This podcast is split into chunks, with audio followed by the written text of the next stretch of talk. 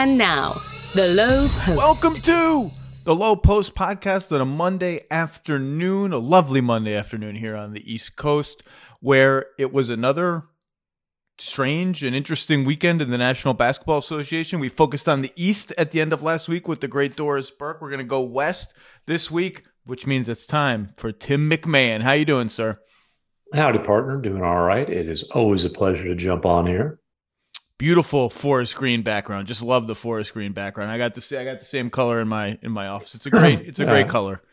Dark Everglade, I'm told, is the actual color here. Oh, excuse me. It, it, it, might surprise you to know that I did not have anything to do with the uh, with the color choice, but it is nice. I chose to. I got to choose the color for this this room, this one. You got that one room. no further comment will be made on that.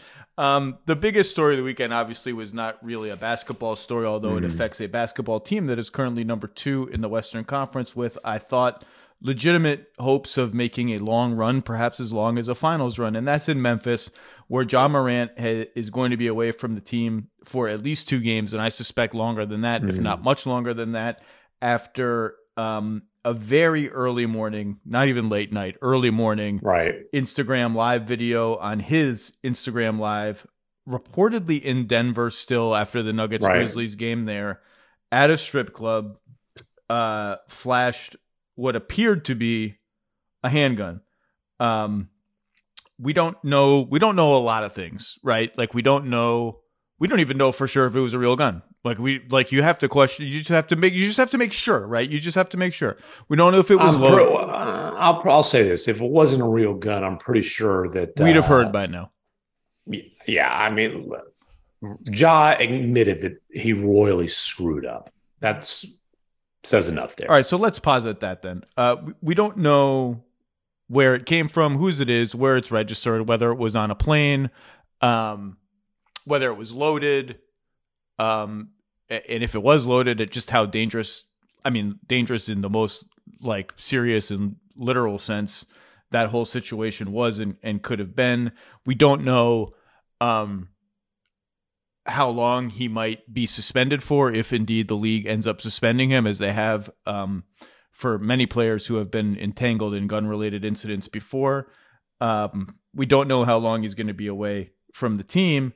We do know, Tim, that this A is the latest in a string mm-hmm. of at least now four known incidents of uh, violence, either committed or threatened or or in in the case of one incident with his mother at a mall uh, just kind of an escalating tension situation mm-hmm. um, that mm-hmm. has been reported uh, and we don't we, we can go through them all later one was at a pacers game where members of the pacers thought that a um, they they saw a laser pointer pointed at them from a car that Morant was in and, and assumed and it has not been proven out uh, there's been no proof of it anyway that the laser pointer came from a gun. Um, and but again, so, that, that, that's a case where if it was just a laser pointer, it was still the point of doing that is to imply some sort of a threat after a confrontation that started during the game involving the Pacers and you know uh, Ja's associates courtside, and then continued post game. It's just there, has been a lot of problematic situations, some of which have come to light. And then just you look, let's just the Grizzlies now have to confront what have long been concerns developing about Ja's lifestyle. And I honestly believe this can be a good thing for Ja and a good thing for the franchise because, you know, the whole, you know, covering your eyes and your ears, and uh, you can't do that anymore the, the, the time for enabling, the, I think their decision before was keep enabling or risk alienating. Well, look, it's a problem. He needs help. You have to help him as a franchise, and you're helping yourselves in, in the same way. And it's not about, hey, you know, we, we're coming to discipline you. And, and you know, I, I think the risk of alienating isn't a factor at this point. It's Ja, we all want you to fulfill your potential. We none of us want to see you squander this unbelievable talent and opportunity. Let's work together to make sure that you are focused and can fulfill your potential of becoming one of the great players this league's ever seen. I think there is opportunity here for Ja and the Grizzlies. Well, and also um, make make sure nothing horrible happens to anybody, like in Right. in, in in any such incident that may occur, because this is now a, a major potential safety, life threatening issue if if weapons are involved. Um, and yeah, I mean, I I don't, you know, I can't say that I know Ja Morant. I've interviewed him a couple times here Right. and there. Um, the Grizzlies even now are wrapping their arms around him. Um, and they all say almost to a person, like he's a really good teammate. He's a really good He's a teammate. phenomenal teammate. He doesn't short. It's been told to me like, don't let this nighttime nightclub stuff, even leaving aside the dangerous stuff. Like he's 23, and he has so far been capable until now of, of fulfilling all of his basketball obligations at the highest possible level. Like teammates like to play with them. That's what part of what makes this sad to me is on the court, the way he plays, the selflessness with, Yeah. with which he plays, the edge with which he plays is exactly what you want out of a young franchise player. Obviously, off the court, it's it's somewhat of a different story.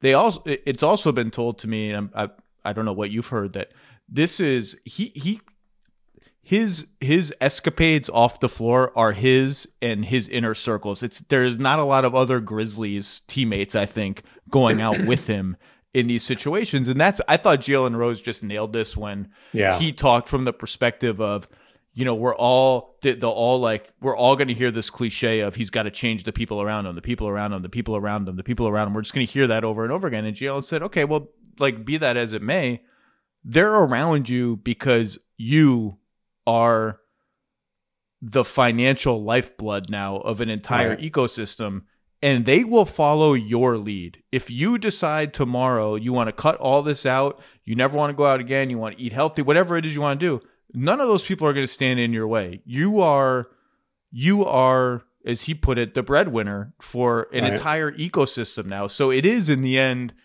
kind of on him and I think, you know, you're you're right and the Grizzlies are right to say maybe maybe some good comes out of this, but it's really it's really just you shake your head sometimes at how fast these stories can change. Like the Grizzlies are rising fast. They're everyone's sort of darling Cinderella team. A couple that that pickup game incident at his house kind of got publicized a few months ago. Like, huh, that's it's not it's not awesome. It's weird. It's a it's not quite a he said he said, but there's some facts in dispute. His agents and his lawyers would come out and dispute everything. And now all of a sudden you wake up and there's this video clip and the guy's not on the team for now. It's it's Yeah, it's, and it's and it's and a lot to wrap your head around. Well, and he did it to this one in particular. You know, this isn't a case where hey, he's out partying the club and someone sneaks a cell phone video. Like, dude, you you you did this to yourself. You know, days after a Washington Post story that you know brought out some other facts that hadn't been reported from the uh, the the the pickup game scrap and the aftermath of that, and then this incident at the mall, which you know look, and Ja's not the f- first and won't be the last young superstar athlete who, you know, there there are some challenges that that come along with, you know, wanting to uh, you know, continue you know, being buddies with the guys that you grew up with and and you know, you've got all this money and the and the lifestyle and you know what what's what's good fun, what's across the line you know, uh, we've seen this in the NBA, we've seen it in the NFL. You know, I covered the Cowboys with Dez Bryant, and there are a lot of similarities between John Dez. Um, you know, one of which, frankly, is I, I really like both the guys. Like I, I've, I've really enjoy interacting with them. I find them to be, you know, generally fun personalities. Uh, obviously, spectacular athletes. Um, and you know, Dez uh, he got a lot of trouble early in his career, and a lot of it was like he had an incident at a mall in Dallas where there was a confrontation with security. It was over sagging his pants, and you know, there's just all kinds of a bunch of just you know there there wasn't the gun stuff with Dez, but there's just a bunch of stuff, right? And Dez tweeted the other day, and I'm going to replace uh, I'm going to use the word dudes instead of a, a word that he uses here, but he says, if you know and love Ja Morant, put your arms around him and tell him the truth. Ja, you got a special ability. Them other dudes around you don't. And if the dudes around you loved you, it's no way you'd be flashing that gun. And, you know, it just, just goes on. Basically says, you know, he, he ends up make peace with whatever problems you're dealing with and elevate, you know, all love on this end. And again, to me, if I'm Ja, I want to listen to somebody like Jalen Rose who can relate. He has been in your shoes. To Dez Bryant, very similar situations. Um, you know, to, to Stephen Jackson, to Matt Barnes. These guys aren't coming to to you know they're not speaking out of judgment. They're speaking out of uh, you know sympathy. They're speaking. Hey, I've been here. I've done things that just are way over the line, and you know you've you've got to figure it out. And and really, it just comes down to Ja has got to just slow down. Remember, what did you dream about growing up? What what are your real priorities? Were your priorities, you know, drinking Casamigos in the club until four or five in the morning on a regular basis and, you know, throwing guns around and doing no, dude, you wanted to you grew up wanting to be an NBA superstar, winning championships. All this other stuff is not what it it it can kill your dreams. It's not what you dreamed of being. And and so he if it, if, and he is ready to play exactly that role, not just the spectacular athleticism and the highlight plays, but I mean, you talk to Taylor Jenkins as I have about Ja, mm-hmm. and it's like this dude. He he watches film. He does all the stuff you want out of a franchise player. Yeah.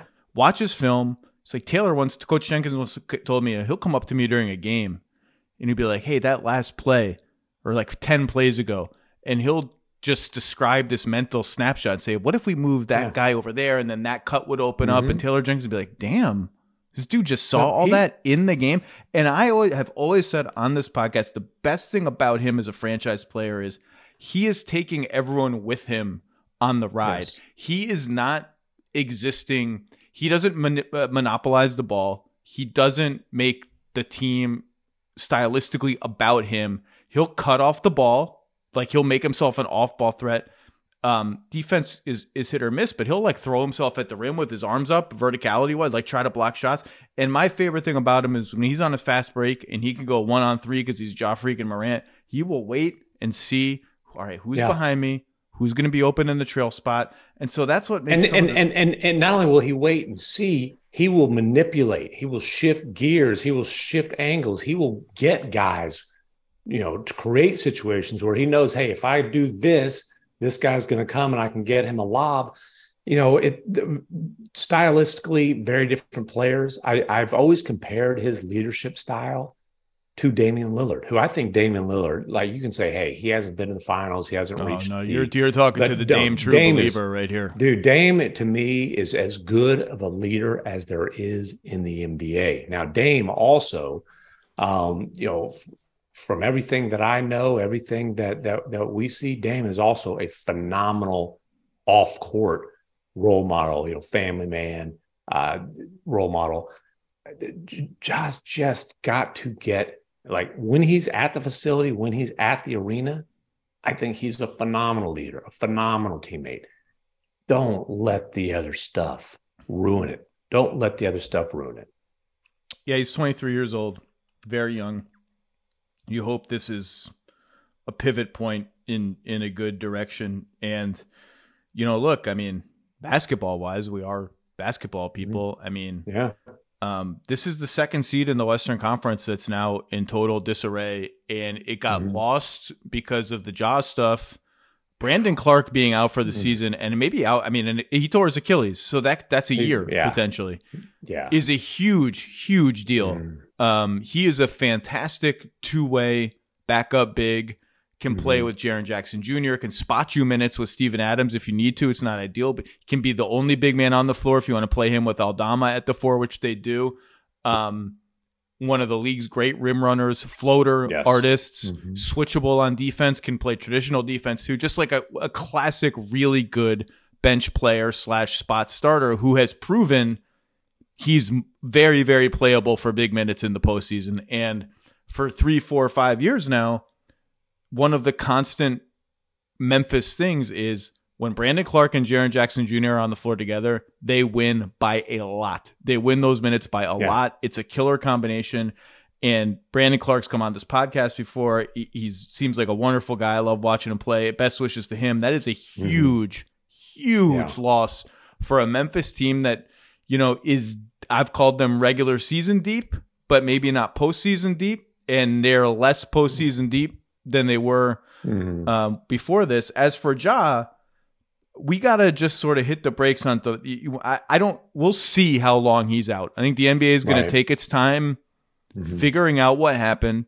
I checked with uh, several experts over the weekend who say the league has pretty wide leeway to suspend not just players but uh, of team officials, coaches, whatever, under the conduct detrimental to the league part of the Constitution. If you look back at, you know, everyone remembers the Gilbert Arenas uh, Javaris Crittenton thing where they got suspended mm-hmm. for huge amounts of time.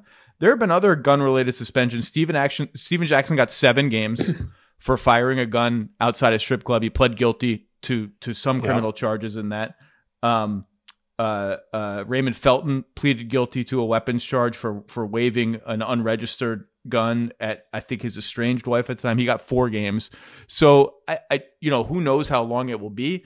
I, well, I you have think- uh, I'm sorry, Ramona Ramona Shelburne and Liz Merrill just reported the police in Colorado are investigating, uh, basically trying to figure out if he if he's broken any gun laws. So there might be some legal uh, and there, a legal and situation I, here. I think there will be, and I think it's one of the things that the NBA. This is this is just reported. You're saying I'm not on my mm-hmm. phone right. I don't have the Twitter notifications right. up right now.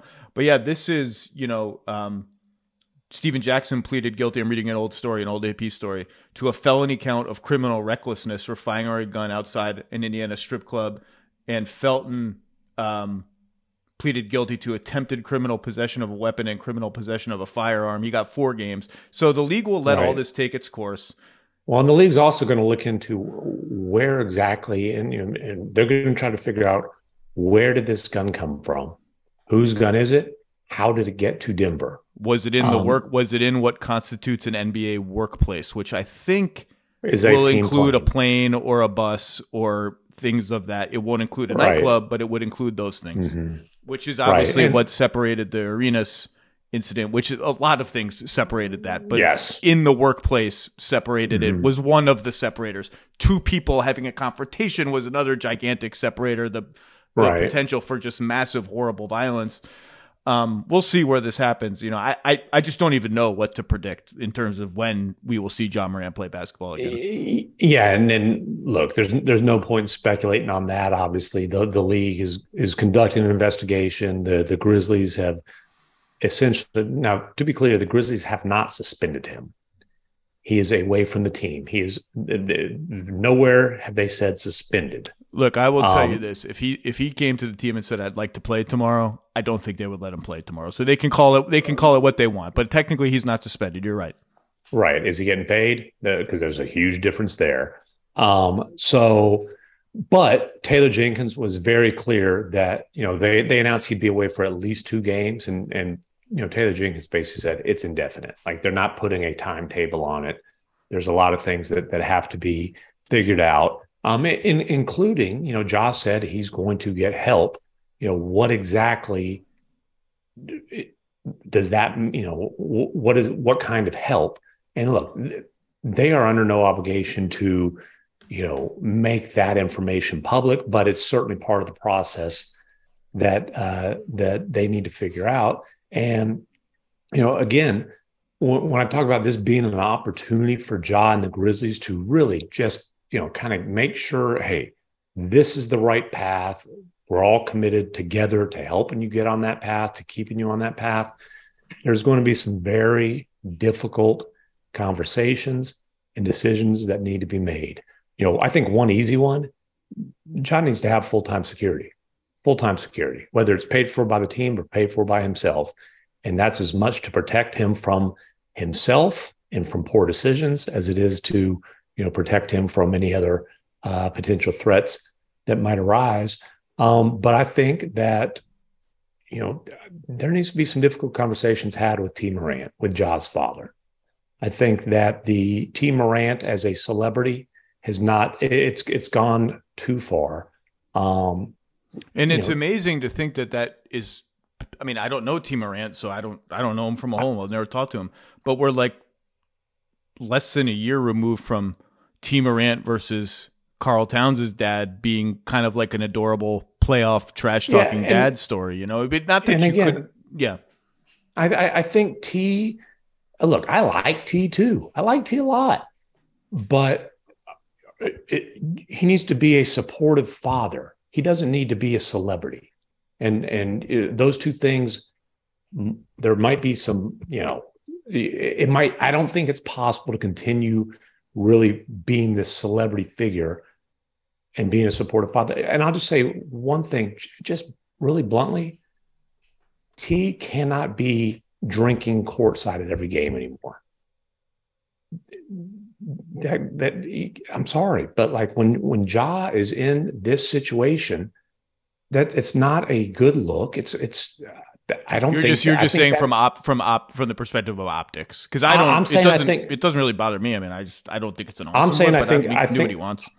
I'm saying I think that it is is is quite counterproductive, and I'm saying when when T has been involved in a confrontation during the game with the Indiana Pacers, where Ja's best friend yeah, steps on the, the court. Yeah, they're on the court. Like, come on, and then you know the whole Shannon Sharpe thing. Like, not there's none of this is in any way, shape, or form remotely in the best interest of Ja Morant and the Grizzlies. I think that stuff needs to needs to calm down. Uh, and then I think that they really need to have some serious conversations about, hey, do you need to have a large traveling party separate from the team on a regular basis at road games? I think that needs to be a conversation. That's who's going out. Like this is not a case yes. of Ja and like five teammates are going out. Ja, someone said he's kind of a lone wolf to me as a as a nighttime lifestyle guy on the team, lone wolf on yeah. the team. Like he's got his crew with him. Yeah, I, I think that's all. I think that's all fair. I mean, it's like, I just, I, yeah, it's how about just no, let's not have weapons around, you know? Um, well, that, right. And, and look, Ja, hey, the dude has been, and look, we can go down the list of guys who've had a really good time until the wee hours of the morning on a regular basis and still produced. Ja's on that list. He's averaging like 28 and 8, right? For a that's number two seed in the West. But man, if you're if you're trying to fulfill your potential, that drastically diminishes your odds. Living that life, it's going to be difficult, especially as a small as a small guard who relies on athleticism to be durable, to have longevity. There, there's a lot of Allen Iverson comparisons on the floor and off the floor. Well, there's there's the life there's the late nights which are kind of endemic to the NBA lifestyle, right? Your game ends at 10, you get out of the arena 11:30, you're all amped up, you're a night owl. Like and if you're up at night, like if I'm up at 11:30, it's midnight or 1 in the morning, I'm probably not no, there I'm probably there's there might be a beverage in my hand. There's like some chance mm-hmm. that there's a beverage in my hand. Uh, that's sort of baked into the lifestyle. And there's that. And you're right that we've seen some players who rely on athleticism, who live that lifestyle, they hit 30, 31, 32, and the aging curve suddenly goes shoop through the roof. There's that. Yeah. Then there's the gun thing. Those are separate Which, things yeah. to me. You want to be that guy who's living the life, you know, going out till three in the morning, having fun, having some drinks, like cool. That's not for me to judge. Lots of players before you, lots of players after you've done that. I lived in New York City as a single guy for a long time in my 20s. I had some late nights myself, but then there's the thing where like, oh, there are being there are guns being waved around. All of a sudden, all right. sorts of horrible, horrible outcomes are now being put in play. Um, we all are rooting for Ja Morant. We're all rooting for the Grizzlies. Mm-hmm. They are potentially one of the teams of the next five, six, seven, eight years in the NBA because, in large part, right. of moving up from number eight to number two in the lottery in the mm-hmm. year that Ja Morant was the number two pick. Spring is the best time to add new challenges to your training just in time for summer and warmer days. It's also the best time of year to take a new look at your fitness routine, dial it up a notch, and continue powering on. Peloton's varying class lengths were designed with your personalized training in mind. Whether you'd like to add a 10 minute course session at the end of your strength class or take a 60 minute power zone ride to increase your endurance, Peloton classes help you focus on your needs and goals. They are also made to challenge you with a variety of classes like boot camps, boxing, okay, full body strength, marathon training, all created to grow your skills or push you to improve in what you already excel in. Peloton's expert coaches and nonstop vibes Hashtag vibes will push you to new levels of strength and endurance, keeping you on your toes while giving you the professional coaching you need. With a wide variety of options, whether you prefer to run outdoors, row, or ride at home, or strength train at the gym, Peloton has something for you. Get your head start on summer with Peloton at onepeloton.com. That's onepeloton.com. You can now stream the most MLB games on DirecTV without a satellite dish. Yes! Catch the clutch hits, strikeouts, grand salamis, web gems with nothing on your roof. So who's there up there, whether it's roofers, Santa, birds, old timey chimney sweeps, moody teenagers, thrill seeking raccoons, watch out for them. You name it, they won't find a satellite dish. But you will find your MLB games on DirecTV. That means DirecTV is your home for baseball this season. Root, root, root with nothing on your roof. Yes, stream your team. Call 1 800 DirecTV or visit directv.com. Sign up today. Claim based on total games carried on sports networks. Sports availability varies by zip code and requires choice package.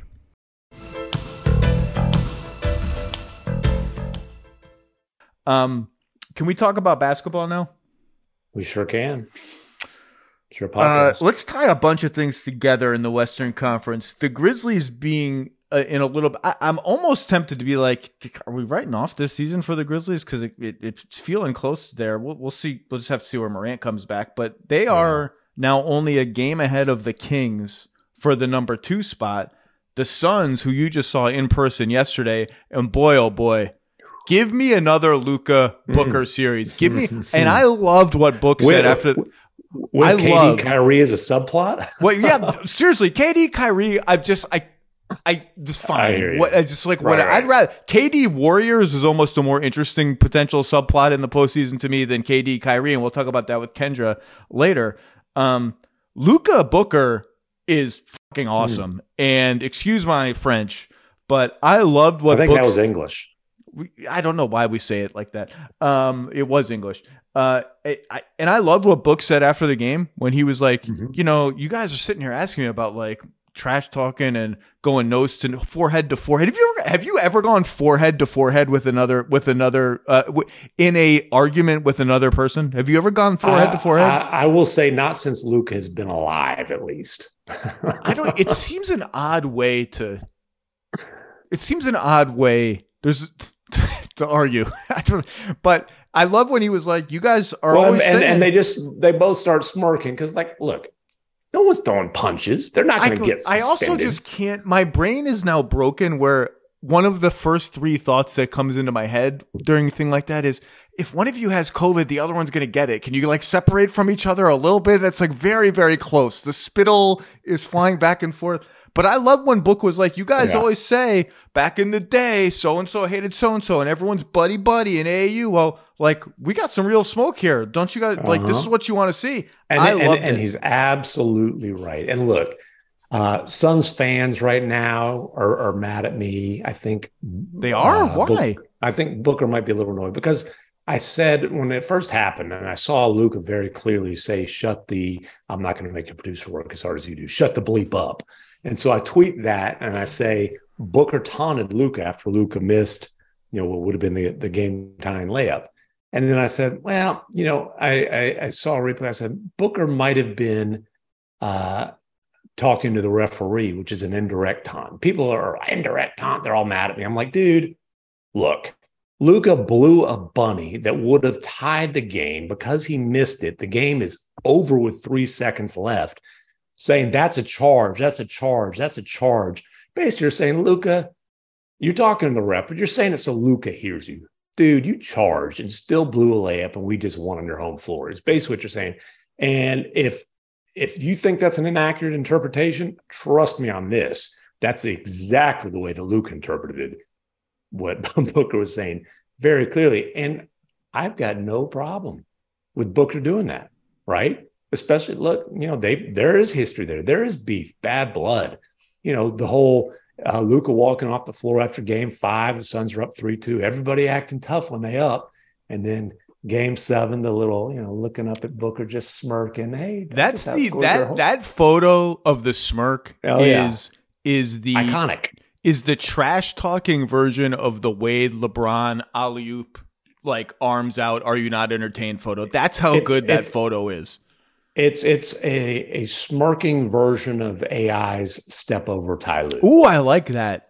I like That's that. Which is. doesn't. I guess that does have a great still photo of it. Actually, the one where it, we're seeing Mhm. Iverson as if he's coming right at us. That angle from the from the opposing from the opposite. But you know. Lu- so Luka was look, and hey, uh, you know, Luka. He it's funny every time there's something, Luka will be like, basically he started whether he's arguing with a fan, whether he's arguing with a Pistons assistant coach, by the whether way, he's arguing with another player. Speaking of that, do you remember when you and I both called Luka the biggest whiner in the league um, about referees to referees and what happened as a consequence of that? And like, and and since You, then, you took you took all the shrapnel on that one. Old Cuban Cuban blast away at you. and since That's what then, you even, get for being a big name. I'm just I'm just a role player, baby. Even It's Dave like if, Pash- uh, even Dave Pasch on, on the play by play yesterday is just making jokes about like Luka's always complaining about something. Like the it's I'm sorry to t- to be the bearer of truth. The guy never stops complaining to the refs. Well, just if you don't believe us, ask Jason Kidd after they blow a 27 Ooh, point lead was- and he wants to, you know. And so look, spicy. and again, I don't have a problem at all. I encourage it. Uh, no problem with Booker talking trash. I don't care if he waits till three seconds. Luka does. I don't. With Luka talking trash, I don't have any beef with that. Now, I do think Luka's constant whining to refs.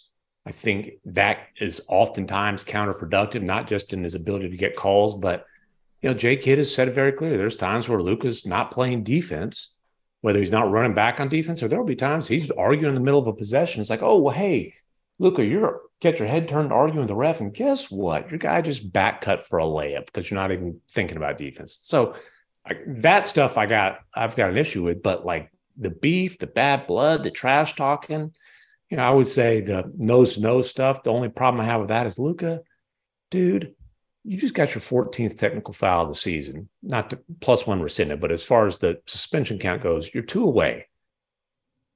Not smart. That's not smart. Well, look, Devin Booker's made the finals and has been up in the finals. Luka's never made the finals. But man, that playoff loss last year is so bad for Phoenix. And I know that there are all sort of countervailing circumstances and stuff. Luka has that over Booker's head for a long, long until I think it He requires outscored them in the first half of the game seven on the road. Luka outscored the Phoenix Suns. I think that requires head-to-head postseason vengeance for Devin Booker to have to, to have e- to get back on equal footing, unless unless they You win the title. unless they win the title. Well, yeah, if you win the title, you never have to, you know, whatever. But uh, you don't get revenge from a you're the top seed that goes up 2-0 and then you fall apart in the rest of the series and a historic blowout on your home floor in game seven. Okay, subplot, Revenge subplot, happen in subplot, subplot, subplot, subplots. As I'm going to talk about with Kendra, we're we're not we're not there yet, but there's a potentiality, which is not a, maybe not a word. I don't know a potentiality. I think that is a word where the Nuggets are going to be number one. We know that, and four or five is Phoenix now, Super Phoenix with Durant and Golden State at five. That's far from assured, not even close to assured. But if that ends up being the case, that me- means a first round matchup between two teams who I believe could win the West and a potential Denver, whoever wins that series matchup of two teams who I believe could win the title at that point in the second round. Standing in the way of that is a potential Phoenix rise up the standings. They're now only three games back of the Kings. They are undefeated with Durant. Uh, I watched both their games. Two back of the Kings, three of the Grizzlies. yeah, three in the loss column. I'm looking at the loss column only, but yeah, Okay, two of the Kings, three of the Grizzlies i- i- in overall standings. Um, I watched both the Chicago game and uh, the Dallas game over the weekend. Uh, largely, uh, they looked exactly like I talked about with Eddie Johnson last week on the pod. Go listen to that if you want to hear Phoenix analysis. Um, so there's that. There is the Memphis Sacramento race for two. Memphis has Mhm. the easiest schedule left in the conference on paper. Um, however, and some challenging circumstances. in some challenging circumstances, the Kings currently own the tiebreaker over Memphis by virtue of a vastly superior conference record. They are 2 2 head to head. Um, beneath that is that tiebreaker would only hold if Sacramento actually wins their division, and Phoenix is in the same division as Sacramento, so that could could come into play vis-a-vis Memphis. Um, and uh, the Suns have the current tiebreaker 2-0 over the Kings head to head if they were to finish tied with two games left. So they have two games mm-hmm. left to try to continue to make up ground. So there's a lot of um, there's a lot of room for maneuverability here. And the Kings, man, look, we're going to talk about the Mavs in a second and how the Mavs are the scoring machine and defensively challenged defense that we anticipated they would be when they made this seismic right. trade for Kyrie. There's a team in the West that's like, hey, we've been doing that all year better than you guys are now. We have the number one offense in the entire NBA by a full point now. The Kings are number one with a. Mm, the Kings are number one yes. by a lot in mm, points. There you go. Points per possession. 25th on defense. And there's still reason to think that some of their defense is just bad luck because they don't foul. They get every defensive rebound. They force a decent amount of turnovers. They're allowing a lot of mid range shots teams are just making everything from everywhere against them. Now, I think part of that is because they have no rim defense. They're getting smoked at right. the rim, just like they did last year. Some of it with the mid range jumpers and the threes, they might be a little bit better than 25th on defense. They are, they're not going away, man. They, they, they're one wing away from being truly, truly interesting to me as like a potential contender. Like, I just think point guard, center, offensively they are massively skilled with oh, Fox. They are they are Sabonis. unbelievable. Yeah, and and look, I have personally acknowledged to both Monte McNair and, and, and Wes Wilcox that my harsh criticism of what at the time I called the Tyrese Halliburton trade was off, and I, Tyrese Halliburton is exactly who I thought he was, which is one of the rising stars in the NBA. But Sabonis is really, really, really good. And I, uh, I just know, think I think they're going to be a tough out in the in the play. Everyone is just penning them in as the loser well, of the three six series. I think they're going to be a tough out. I, I yeah. do think you, are going to have to score a lot of points to beat them. Now score a lot of points. Score a lot of points. But look, if if they play the Mavericks, it's first to one forty, right? it might be. Um, I mean, we know. already saw that game. I mean, that was hey, the if, first if game you, of Luka yeah. Kyrie was against the Kings. They lost on the road. If if they play the Clippers, it's first to 175. Apparently, um, we've you know we, have seen that. Um, no, I mean, and, and look, they they obviously are very limited in terms of playoff experience. Harrison Barnes has won a championship. Uh, Sabonis has some playoff experience, but you know we're talking about a franchise that that's playoff drought is old enough to drive, right? I'll say this though, they have been a cojones factor, you know, crunch time killer all season you long. You might have to and, rename that after De'Aaron Fox, man. Like that's how much of a cojones factor they've been.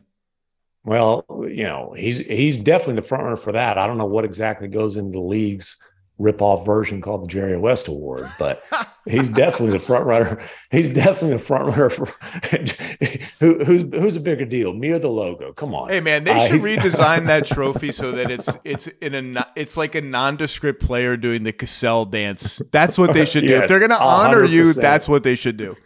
Yeah, but look, Fox has been unreal in the fourth quarter in clutch time all season long. Just you know, getting to the rack, the mid range game, him and Sabonis just playing off of each other. You know, they, I mean, Malik Monk, especially when Russell Westbrook forgets that he's guarding him and, you know, looks like a puppy dog chasing the ball uh, with the game on the line. Malik Monk's capable of hitting big shots. Uh, I don't think they're an easy out. I, I, am not going to sit here and tell you I think they're a contender. I just like, look, if you think it's just going to be, hey, you're playing against the cute little Kings in the first round, you get a, a pass to the semifinals. Uh-uh. Well, what about like, But but let's think it out for a second.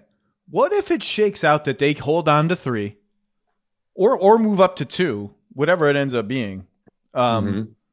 They draw Minnesota in the first round or Dallas in the first round, a team that like everyone thinks. I think Dallas has more upside than Sacramento because of Luka right. and the Luka Kyrie combination. But yeah. there's really not. They're two and five. We're going to talk about them in a second. They're two and five together.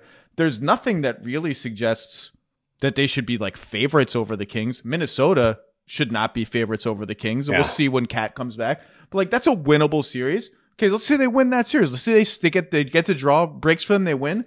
Then it's two three against the Grizzlies with no Brandon Clarke, and let's even assume Ja's back. Like, or why? or or you might be looking at one of those teams in the second round instead. Like, because look, I'm not going to sit here and t- like the Grizzlies. Obviously, we've just talked about a lot. There's more question marks around the Grizzlies than any team that's uh you know uh, going to have a home court advantage in the first round. I'm just saying. I'm just saying. by far. The, the King. It's there is a semi reasonable world where we wake up and the Kings are in the conference finals. I'm not. I wouldn't pick it. It's going to depend a Yeah. lot about who their first round opponent is out of these teams. Because if it's Clippers, Warriors, whatever, I think they're in for an uphill battle. But if it breaks You know, right Kings- for them, they're they're good. Kings Grizzlies would actually be a fascinating series, and I don't know uh, how much those two markets would drive TV ratings, but it'd be a fascinating series because you have obviously the best offensive team in the league against the best defensive team in the league, and you know the the the biggest on court. You know, just basketball concern about the Grizzlies to me is boy, if, if you make them play in the mud, they're mm-hmm. like they're, they're in some ways the total opposite of the the you know old grit and grind Grizzlies who wanted to play in the mud. This team, if you make them play in the mud, they are a mediocre to poor half court offensive team. Um, now, if you let them run and gun and fly up and down the floor, you know Ja's pretty good in the open floor. I mean, he is an absolute force, especially when you've got uh, you know Bane coming to, to, to shoot and and uh, you know Jackson runs the floor really well for a big guy, all those sort of things. Um, the Kings are one team where they're I don't think the Kings are trying to slow down a series either. So that that would be a very interesting series. Yeah, I the Kings. uh, We'll see how the I, I I I just their wing rotation is Kevin Huerter, who's a fantastic shooter and, and probably a slight minus on defense. Harrison Barnes, who's more of a four now. Mhm. Keegan Murray's a rookie. Malik Monk, Terrence Davis, Davion Mitchell are all kind of undersized coming off the bench for wings anyway, depending on who else is on the floor. I just think you get to the playoffs, you need a one better wing than they've got, but you can't have everything. Okay, let me ask you a question. Aside, like, like, who, yeah, who in the West doesn't need one better wing? No, I, it's it's it's a fair it's a fair question. Every I, single, I just, I just watched two teams yesterday. that traded good wings, and I understand why they did it. But boy, Josh Okogie was 0 of 8 from three yesterday for the Kings. Torrey Craig was one of four. They got saved by Ish Wainwright coming in and going I four like or Ish five. Wainwright. Uh, yeah, right, but I'm, I'm saying there's some wing concern there. The Mavericks, dude. I mean, obviously they didn't want to give up Dorian Finney-Smith. There's just no way they were going to get that deal done without doing it. And now a team that since that trade's dead last in defense, they obviously need another wing stopper, uh, another three and D guy. And, and again, I just think you go down the list. Everybody needs another wing. The Grizzlies were trying to throw 114 picks to, to get Mikal Bridges or, or OG and Okay, so there are wi- but there are wings and there are wings, and wings can mean a lot of different things. One of the things I mean by it in this playoff context is: Do you have a ball handler who's like six six or taller? And Right. the Suns got one. The Mavs still have one. The Kings' lead ball handler is a, a skinny point guard or or a big center who doesn't protect the rim. That's all. I- But I think the Kings are really Yeah. good. And so let's talk about your hometown Mavs for for a few minutes here. Uh, four and six since the trade, two and five in the seven games Luka and Kyrie have played together. Um, offensive rating breaks your laptop. Defensive rating also breaks your laptop.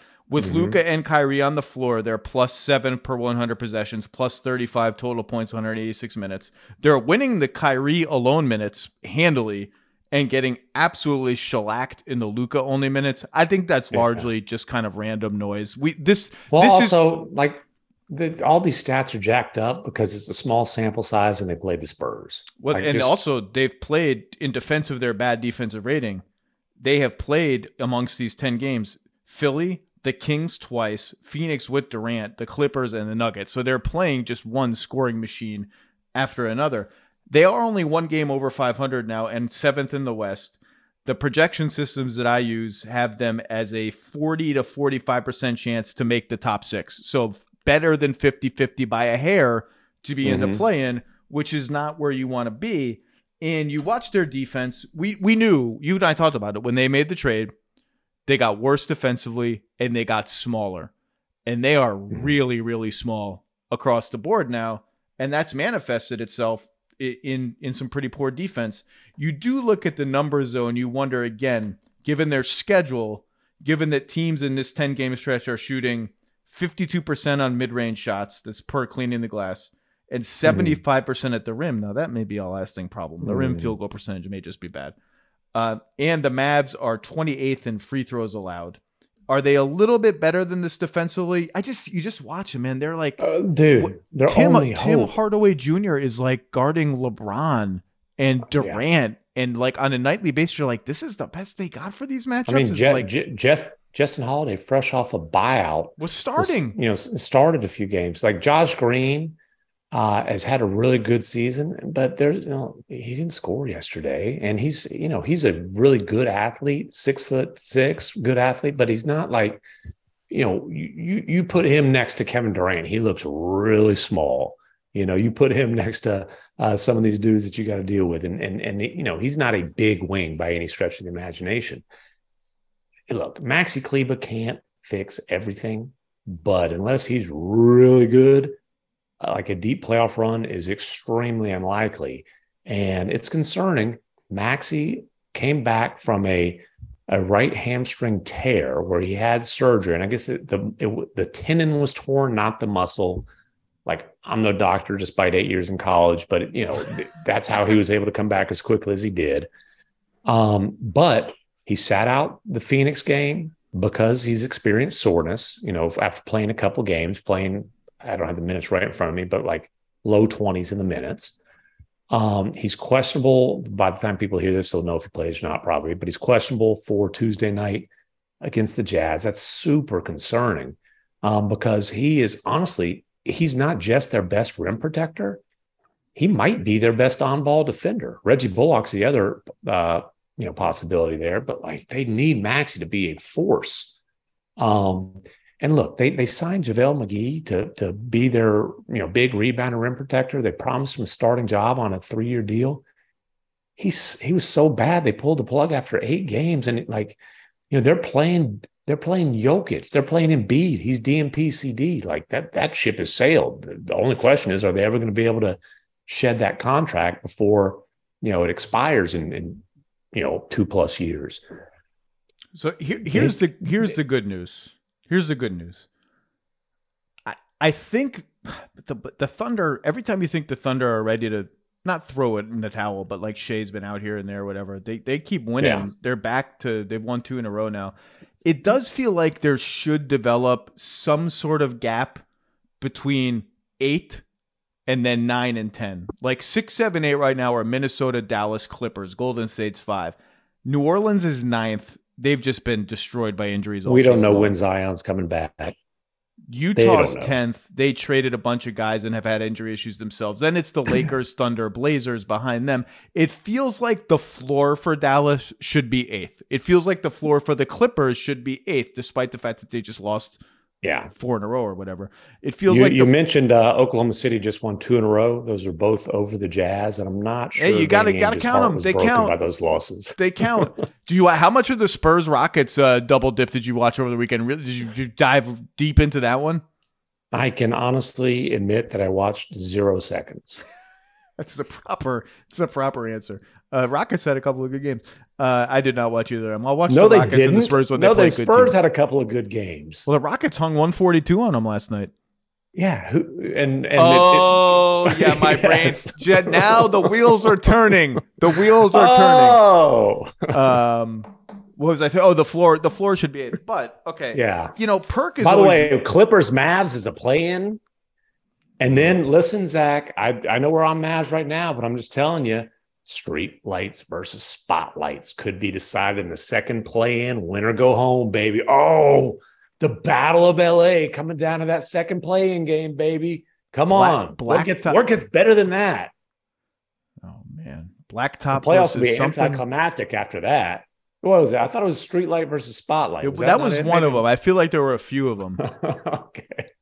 I feel like there. I tell you, that's OD the the Omen Date and Dave YouTube hit show. But no, it's a the the Lakers have made major progress. He's back to being a MAC 11 seed, almost back to the original nickname of MAC 10 seed.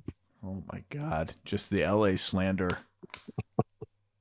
I promoted their YouTube show, by the way. Howdy Partners this week, having Kendra Andrews on to discuss those Golden State Warriors.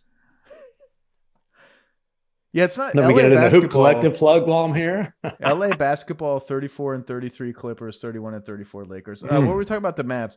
Um, you know, Perk is always yelling at me about how nobody plays defense anymore and all this like they don't let you play defense anymore because you can't touch anybody and defense doesn't really matter.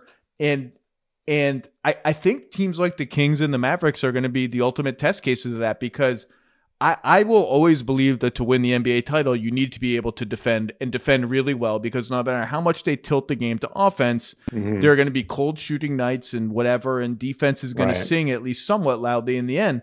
But you are not going to stop Dallas. Like they will have cold shooting nights. Reggie Bullock will go one for 10. Josh Green will go 0 for 5. Klebo will miss his shots. Christian Wood will either miss or he'll get pulled from the game because Jason Kidd doesn't trust his defense.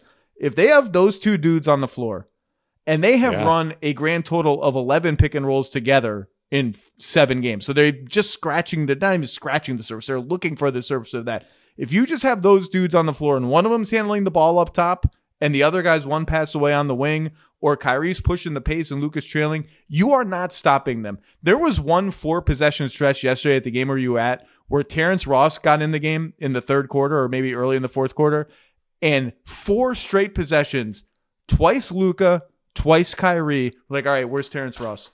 Where's Terrence Yeah. Ross? Bring him, bring his guy to me. And it's like and one post up, step back three, blow by layup, post up again. Like well, those, yeah, and the Suns' choice was, hey, are we going to let them just extend invitations and make Josh Okogie and and or Torrey Craig take wide open corner threes and brick them, or are we going to have no hope to defend on the other end because those are the guys who have any hope of defending Luka and or Kyrie. But Zach, you know, to your point, these are the all five losses when Luka and Kyrie played together are games that were decided in the final seconds. Yeah. And the Mavericks scored 128 is OT, but still 128, 121, 108, 122, and 126. like it's obvious to me watching the two teams play each other that Phoenix is a significantly better two way team than Dallas. They're bigger, they're longer, they're tougher. From Durant to Ayton, you know, Paul is still a pestle. He's lost a half a step at least.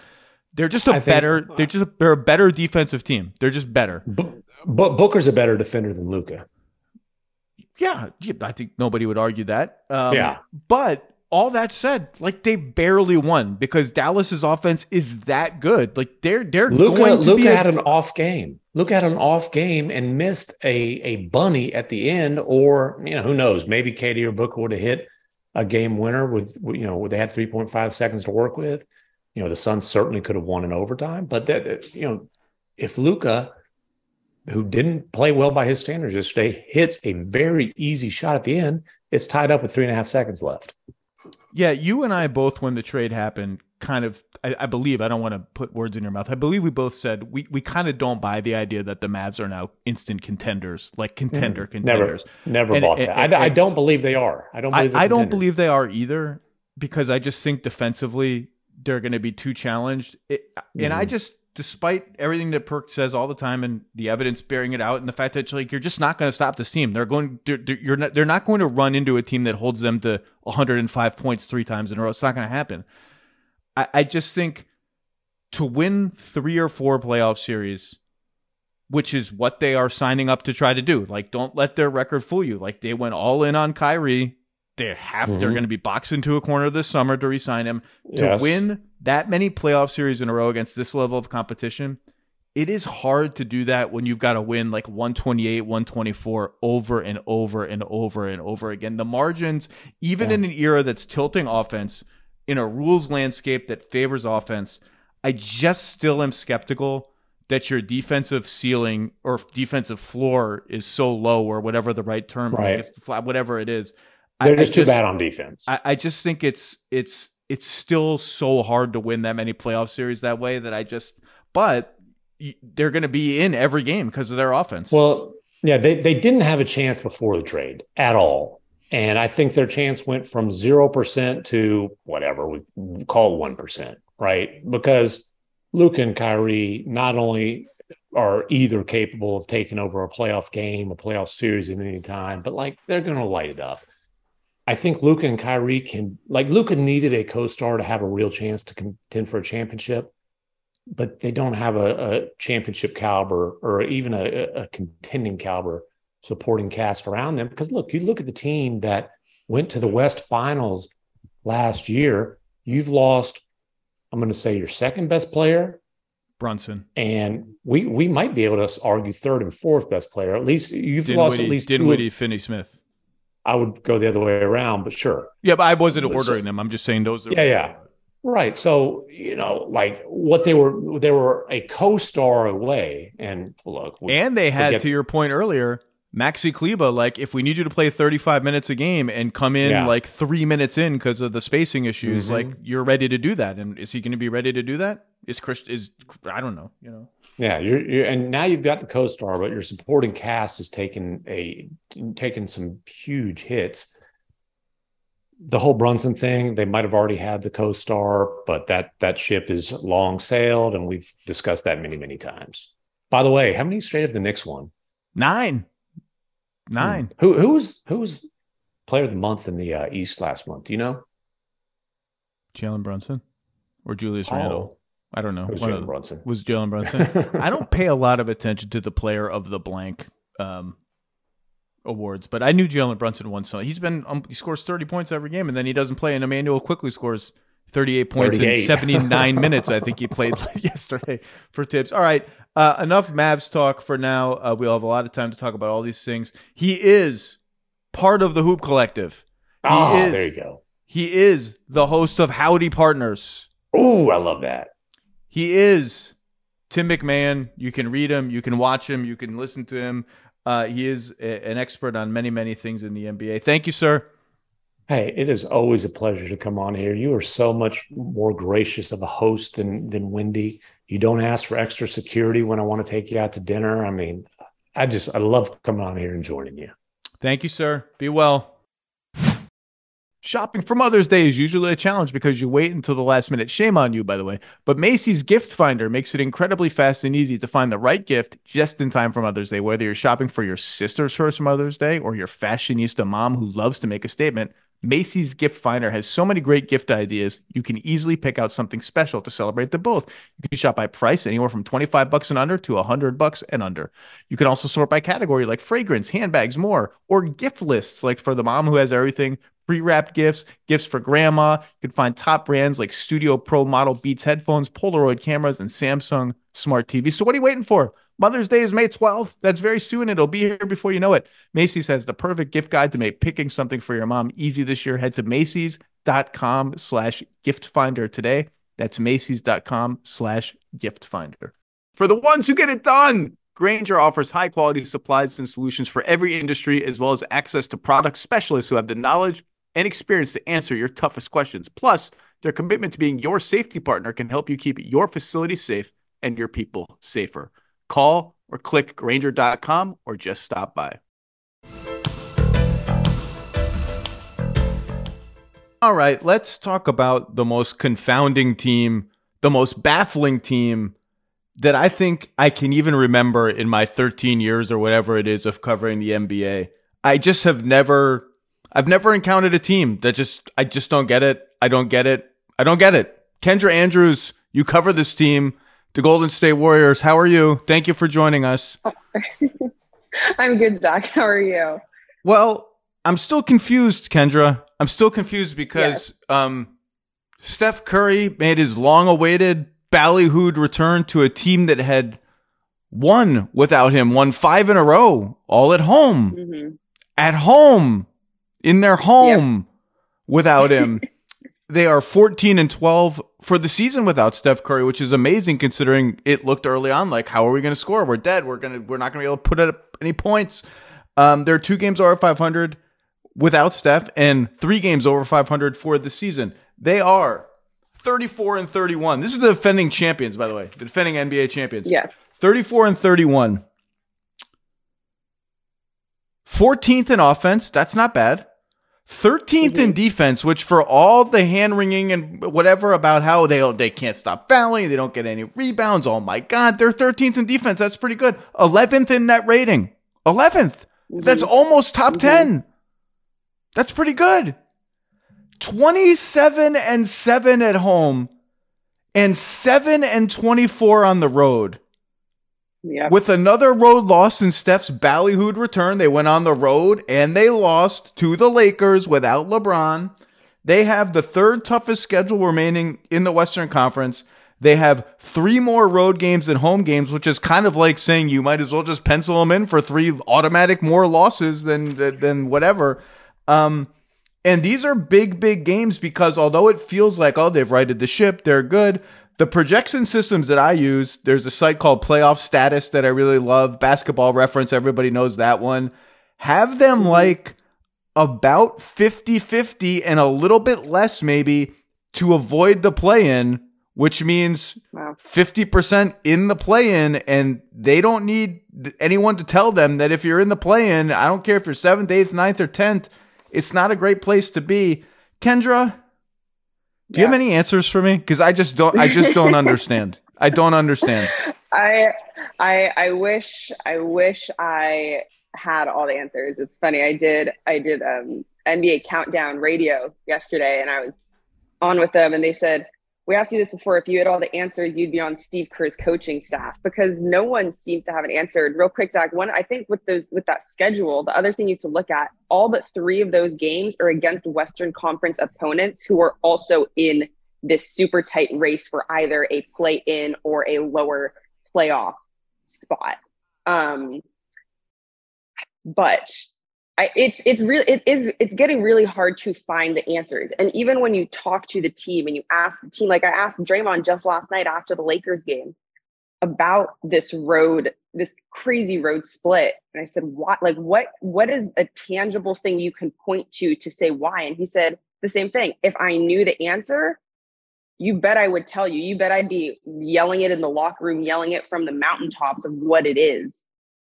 And it's hard to put your finger on because, like you said, their record without Steph isn't bad, right? They're about a 500 team with him and without him. So it's not okay. Well, Steph's missing. That's that's not it.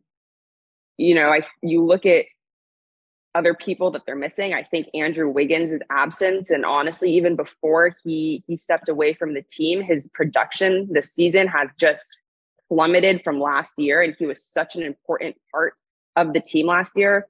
They're missing key players like you know Gary Payton II, who yes, he is back on the roster but is not playing. You lost Otto Porter Jr. You lost other guys who were really key contributors both on offense and defense.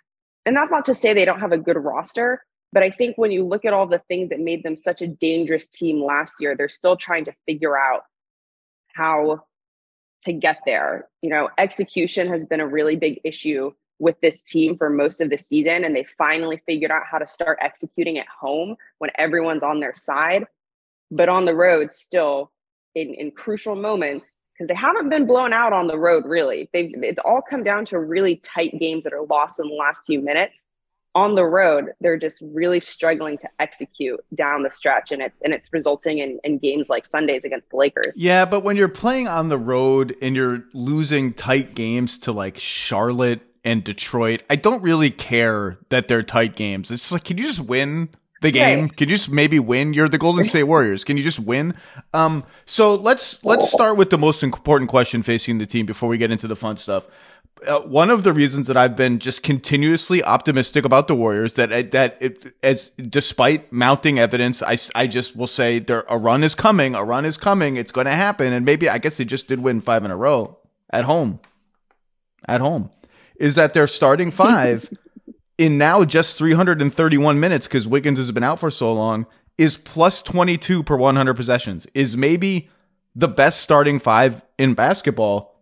That's obviously Steph, Klay. How about Klay, by the way?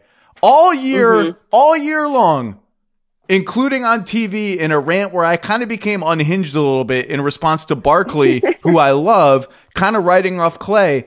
I said I would when Klay said I'm betting on myself, I yelled and screamed I would bet on Klay. Klay's awesome. Klay's shooting 42% from three. Klay's not the problem. Um, what what do we know about Wiggins? Where is Wiggins? What's going on with Wiggins?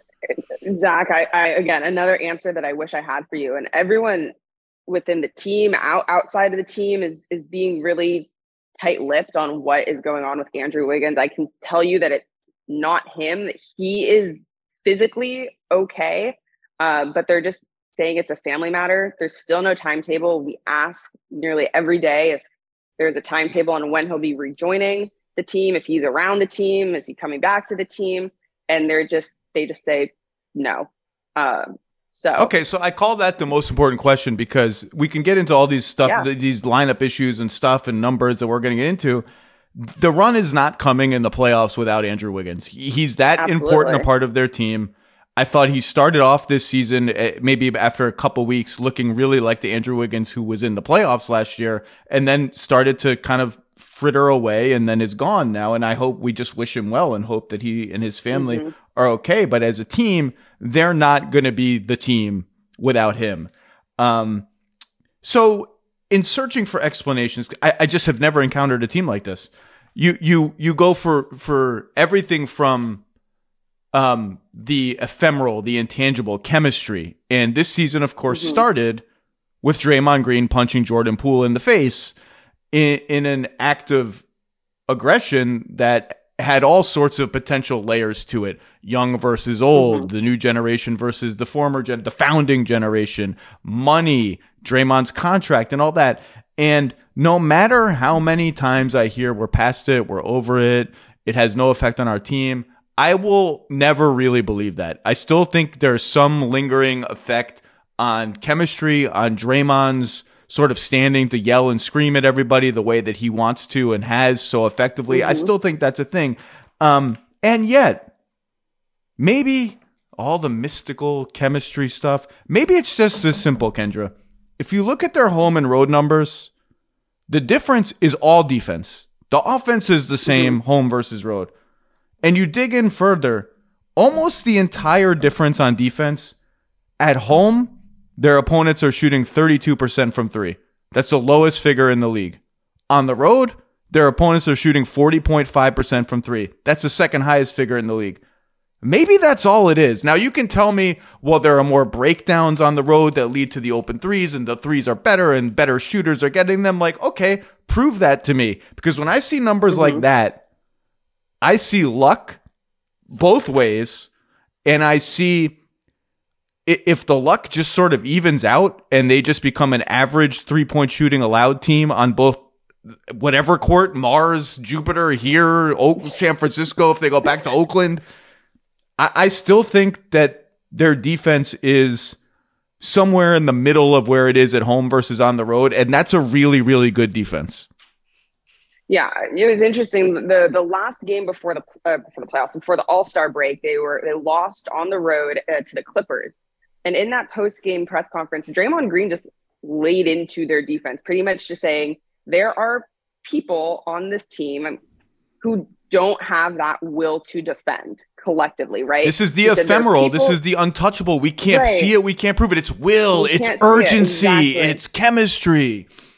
Exactly. He said, you know, there's you can you can there's things that you can see when it's when it's one on one defense. Okay, you're guarding your guy who has the ball. As soon as they move off the ball, there are certain people again who stop defending and don't have that collective will defense. And it, it, it is a lot on the perimeter. You look at certain players. You know, Jordan Poole is a guy who's really had to step up in defense. Whether he's done that to the to the amount that they need or not, it's probably a no. It's a no. But- so I'll just say I'll I'll scratch the probably and just say it's a no. it's it's a no. You have guys like Jonathan Kuminga who are taking, you know, big steps forward, who are really trying to work work at this, not fouling. He's fouling way less. He's taking good steps. But still, as a collective, like you said, especially on that perimeter defense, it, there are moments where it just absolutely collapses and you're seeing teams just bomb away threes. And that's how they end up building these insane leads in the first quarter. All of their losses on the road, I think, they trailed pretty big in the first. And then, yeah, they scratch and claw their way back. But it's that opening quarter where teams are just shooting away because there's no strong perimeter defense that gives them the cushion and then the Warriors are playing catch up all Well, who starts games for them that hasn't been starting lately other than Curry? And it's Wiggins. and Mhm. I, I just, this all is moot until he comes back. Yeah. And until then, what they really just need to do is try like hell to get out of the plan. Not only the play-in, but right now, Yeah. we're shaping. they don't want that four or five. Well, I'm saying we're Suns. shaping up now. Look, the Memphis situation, as Tim MacMahon and I discussed, has become a quagmire of crap. But it, it so who knows what's going to happen with them? I mean, they don't they don't have Adams, they don't have Morant. Um, Dillon Brooks apparently will be suspended every other game because I don't think he can help himself from getting technicals. Um, if this one four five ends up being Denver, Phoenix, Golden State, that's that's just bad for all those teams. That's bad for everyone involved. Um, but that that's that's an issue for um for another day. And you're right. It's been all season the perimeter defense, the breakdowns, the blow bys that lead to the reaching, that lead to the fouling, and all of this. And look, their free throws, they are a high foul team no matter where they play. It's a little worse on the road, but it amounts to two free throw attempts per game. It's not, that's not a huge difference. The rebounding's the same. The shooting numbers are, from what we can see, are about the same. Um, other than the three point shooting, it's all three point shooting, home versus road. That's the whole, that's the whole thing. And I just, maybe it's just that. Maybe it's just they've had the most crazy random home road shooting season of all time. I don't know. I don't know. It's it's. I think any person that you ask in that locker room in that organization feels a similar way. And Steph even said it the other night. He's like, our our splits have been abysmal on in every single category, and you kind of just went through every single category that there is. And you, it, it does make you wonder, though, kind of what what would they look like if that perimeter defense on the road just got a, a smidge better, if things got a smidge better, because the, the part that's concerning to me or just makes you you scratch your head and think is that you you have 17 games left in the season and this has been what it's been all season long. There have been areas of growth but again as you're looking at the, the standings you're looking at this playoff push that you're looking at potential matchups in the playoffs you you you always hold out hope for the warriors. You always hold out this this uh, yeah like they could they could get it no one I've been talking to Western Conference teams around the league. No one wants to face the Warriors in the first round because everyone knows what they're capable of. But at the same time, there is no body of work this season to point to and say that is what they can do when they're just on. Last Well, season, but- you know, they started the But there is 18 and there, there is a body of work. It's the body of work in San Francisco. 27 and 7 plus 8 per 100 possessions like they have the third best defense among at home of all teams and Denver by the way is fourth. That's something they're getting lucky with threes too, but if Denver's a real defense at home, that's a little scary. That's the body of work and I'm I, I can't I can't quit them. I can't. I they are still on my You're not the only one. they're, they're still on my short list of teams that could win the West, realistically win the West over Sacramento, over Dallas, I'd agree. over the Mhm. Clippers. I, I can't believe I'm saying over the Clippers because I, I picked them to win the West before the season, and I just don't know what the hell is going on Right. right now. no, I them. mean, like looking at how they've come out the at the out of the I, I just break, yeah. mean I don't even want to talk about the Clippers. I've talked about them too much. I don't know what is going on with them in like the most meta sense possible. I don't know what's happening. I don't know what they were thinking signing Russ. I don't really know why he gets to walk in the door and play 35 minutes a game and start despite turning it over all the time. He's been okay for them. Okay. It's just Yeah. Russ is like even when he's productive, the fact that people will treat him like Draymond treated him during their recent game where they just don't guard just him. Gonna, yeah, I was just gonna make The fact that he turns it over all the time and is a minus on defense, even when he's productive, he's just like throwing a grenade into your team. He just changes everything about the structure of your team. And I've said uh, Yeah. now we're on a Clippers tangent, but I've said since since they got him, Go with it. since they got him, and since it was clear that well, we're not just getting him, like he gets minted right away as a starter, ha- having yeah. I, I, my, my And I was I was surprised because I thought that when they acquired Bones Hyland, and, and not saying that Bones has to be a starter stuff, but you, you they inserted him into their system, and right away you started to see that little spark that he kind of had maybe earlier in his in his stint with Denver. And then yeah, you throw kind of Russ into the mix. And it was interesting hearing what Draymond said about sagging off of him. Because he didn't say he's like, you know, Russ is a decent shooter. Everyone makes everything about the shots, blah, blah, blah. He's like, but it's the it's the mental games that we were playing with him to to get in his head by leaving him with five feet of space every single time. And it's just it's it's an interesting. Yeah, uh, look to me, e- even when even when it's quote unquote working, it's such a late in the game stylistic grenade that to me the most alarming part of all of it was they don't believe in their team anymore. If you're throwing that grenade into your team in game 65, it means either your best players, your coaches, your front office, some combination of all those things no longer believe that the team you spent four years building to this season, the biggest season in the history of the team, can win. And that's the most alarming thing. Back to the Warriors. I believe they can win. And I've said this all year, and I feel like an insane person because I check the numbers every week to make sure the numbers are still there. The starting lineup I mentioned, plus 22 per 100 Yeah. possessions. That's very good. Um, their three best bench players when they're whole are Poole, who's been wildly up and down, and I think mostly kind of eh. DiVincenzo, who's been outstanding, and Yep. you and I talked when they signed him that I was already annoyed at what a perfect warrior he is, and lo and behold, yes, you did. and Kuminga, who I rather Yeah. infamously said last year I would lose no sleep over having drafted Kuminga over Franz Wagner and look like a moron. Until now, I'm starting to look a little less like a moron. When those three are on the floor with no Curry, plus seven per Yeah. 100 possessions. When Draymond's on the floor, no Curry, plus seven per 100 possessions, or plus plus five, I think. I'm Mm. sorry. Um, JaMychal Green is starting to become a part of the rotation. Gary Payton II will come back at some point and add another guard. Mm-hmm. Anthony Lamb is kind of the ninth guy right now. I would assume they're going to convert Mm-hmm. his two way into a real contract now that that's is that correct? Is my Mhm. assumption? Do you think correct? I think correct. Yeah, I think that that's something that Steve Kerr said out loud that he wants last night. I know that the organization's a fan, so I it's He's been Cooking. he's been great. He moves the ball. He defends lots of positions. He's smart. He fits into how they play, and and fitting into how they play is a big part of the a huge part of the game for them because how they play being so different from how other teams play is a competitive advantage, I think, for them. And it's one of the reasons why, when presented with the choice of Saddiq Bey or Gary Payton II in a vacuum, I thought they should have taken Yep. Saddiq Bey. They disagreed because Gary Payton knows how to play. You put all those pieces together, Kendra, a starting lineup that works, a bench rotation that works. The numbers are sitting there screaming, if they ever get whole, watch the hell Yeah. out. And the numbers just, it, there's such a dissonance between the numbers and the record. But you know what? right. I'm listening to the numbers and I say, if they ever get whole, watch the hell Go out. with the numbers. Go with the numbers. Listen, I I was looking at the, at the standings the other day and kind of playing like pretend matchups and stuff. I- There, I, I, I like kind of like you were just saying. I think outside of the Phoenix Suns, if I'm the Warriors, the one team I really don't want to see in the first round is the Phoenix Suns. Other than that, I think they have a good chance against any of those Western Conference teams. And once they are healthy, once they start, everything starts clicking together. Even uh, as as they get whole again, I agree. There's no reason why you, you should be counting this team out. The potential on Oh, paper is. I'm not count. I'm pretty I'm counting them in almost, but I'll t- I'll tell you this, Kendra.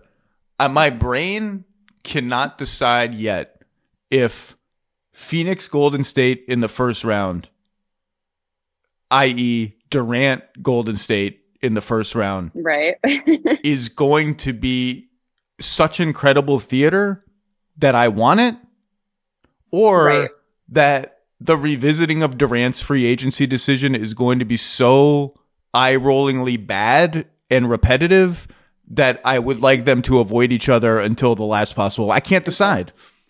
it's a, it's a tough it's a tough it's a tough thing. I mean, would you like because then the other side you would do you want like a Dallas Phoenix series earlier on with with kind of how that's been brewing? I agree with the storyline part of it. The the KD free agency Warriors would be that would be a topic of conversation nearly every day for like a week as long as this that series plays out. But I think in terms of like basketball played, it would be I mean, I think that would be an incredible series that I personally would want to see later in the playoffs just because I think it would be such a fun series to watch. Well, Phoenix is creeping up. They're three out of Sacramento, four out of Memphis. That's a lot though with this with this time remaining. It's not that a lot with Kevin Durant on your team. Um boy, if the Warriors could somehow, it's a tough, it's a tough game to play, and it and it um, it risks angering the basketball gods who are vengeful and pay attention to everything.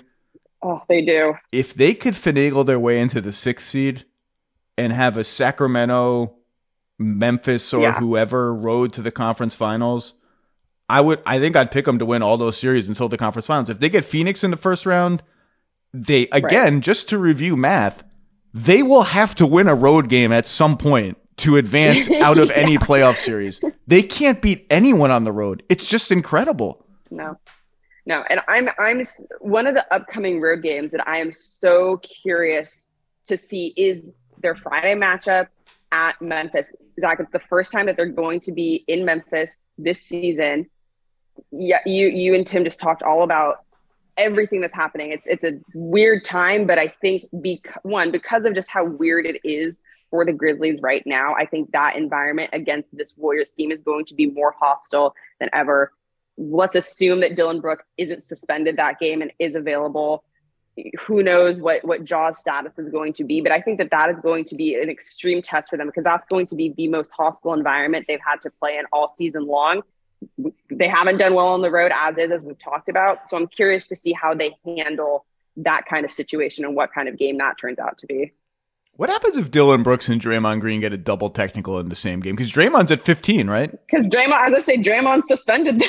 If they get a double technical in the same game, I think they should stop the game and hold some kind of ceremony commemorating So, the like, LeBron, moment. LeBron style, Steph Curry three point, LeBron. Like Rasheed Wallace style, should have to attend that game as some sort of baton handoff to Dillon Brooks and Right, Draymond in Green. Center court, all of them thumbs up. Center court. I want to give love to a couple of guys on the Warriors. DiVincenzo, we just hit. yes. And Kuminga, Kuminga seems like kind of their way better version of Mario Chalmers, where all the veterans and coaches are constantly yelling at him.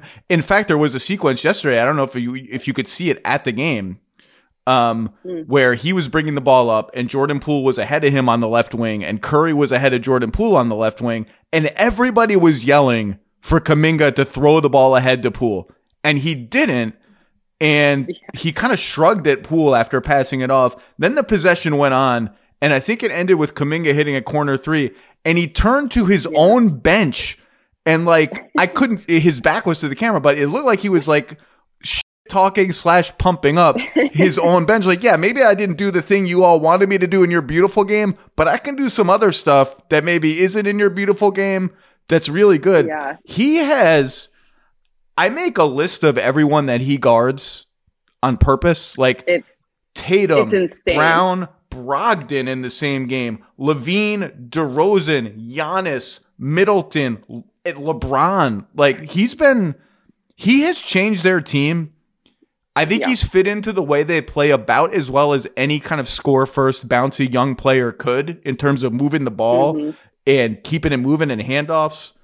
He and DiVincenzo have really changed their team. I think Kuminga is going to be really, really good.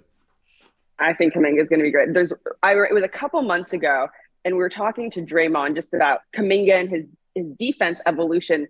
And the thing that Draymond said that stuck out to me is Draymond said, "People think that I, Draymond Green, play team defense, blah blah blah blah blah. But when you're that good at something, it become it evolves around you, and everything becomes around how you do it. Like stuff on offense. He's like, that's how I do. it. He goes, Jonathan Kuminga has that kind of potential on this team where as you know the guards start to change. And as i move on as, as stephen plays the end of their career nears jonathan kuminga has the potential to become that centerpiece and have the defense evolve around what he has to do and what he's capable of doing. So that's the kind of ceiling that this team sees in jonathan kuminga. They see they see the bounciness and athleticism. They see the defense. They, yeah he can be an incredibly elite two-way player and especially without Wiggins, that list of defenders and GP2, the list of defenders that you just read off, that's that's his thing. And he loves that. He goes in there asking Steve Kerr,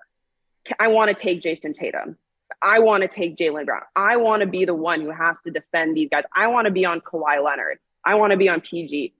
That's the kind of pride that he takes in, in his ability and, and his his learning curve. This is how I'm going to learn, right?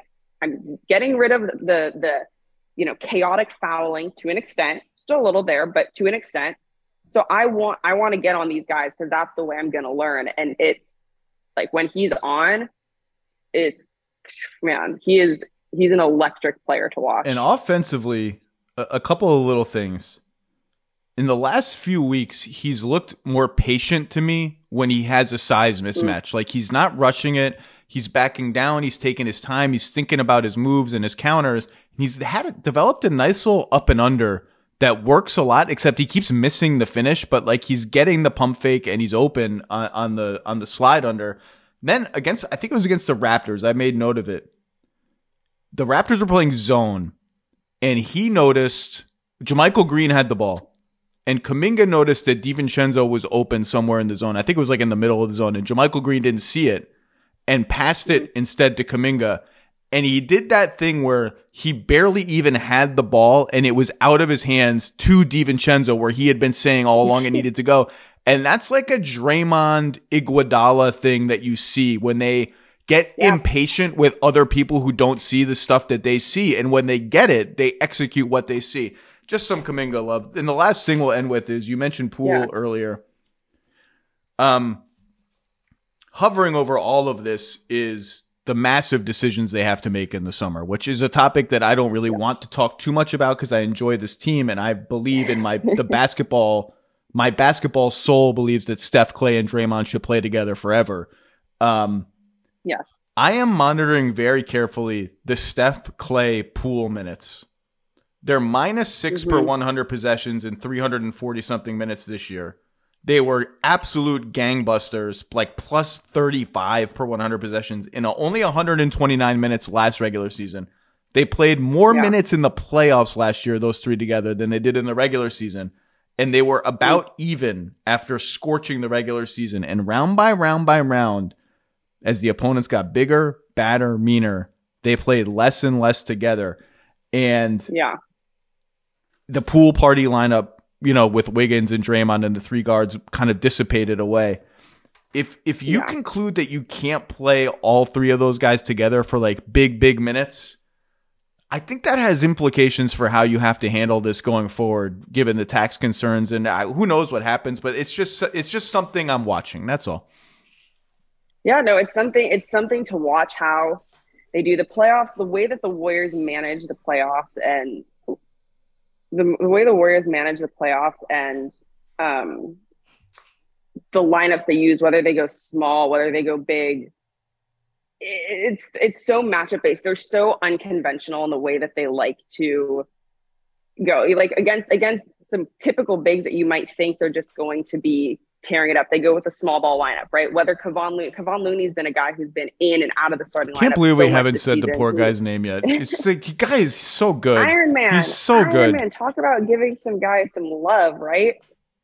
It's uh, like, and he's been a guy who's been so adaptable to whatever it is that they're doing, right? Hey, Kevon, start. Kevon, you're not starting. Jordan Poole is starting. The way that they mishmash, even if their their their regular starting five is the most lethal, dominant, their strongest lineup, what they do with their lineups is, is can be different on a night to night basis. And watching in the playoffs how they manage whoever their matchup is is is going to be it's a tactical decision that they do. It's one that usually works out for them. And so it's going to be interesting to see not only in the playoffs, in my opinion, but down the again this final stretch as all these games become so so important. How are they going to manage it? Um, because um, I do agree with you. At the end of the day, Jordan Poole's overall season has been meh. Meh.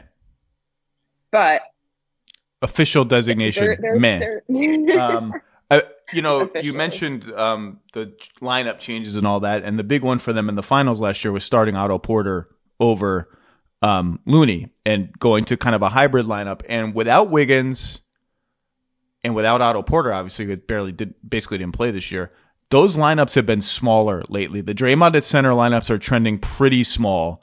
Um, Andre came back yesterday. We'll see how he fits in. Lamb's got some size. Um, I just think that's where the Kuminga piece can come in for them. Maybe not this year. Maybe I don't know if Kerr will trust it that much, but just the size that he has um, is big for them. Yeah. But they need Wiggins for that too. Okay, Kendra Andrews, you got to go. You do a fantastic job covering this weirdo team. Um, keep it up, and I will see you down the line. Thank you, Kendra. I'll see you soon. Thanks, Zach.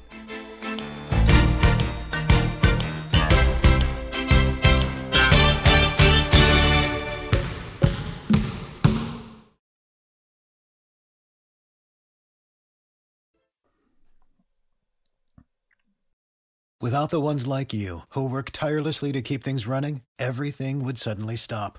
Hospitals, factories, schools, and power plants, they all depend on you. No matter the weather, emergency, or time of day, you're the ones who get it done. At Grainger, we're here for you with professional grade industrial supplies. Count on real time product availability and fast delivery. Call clickgrainger.com or just stop by. Grainger for the ones who get it done.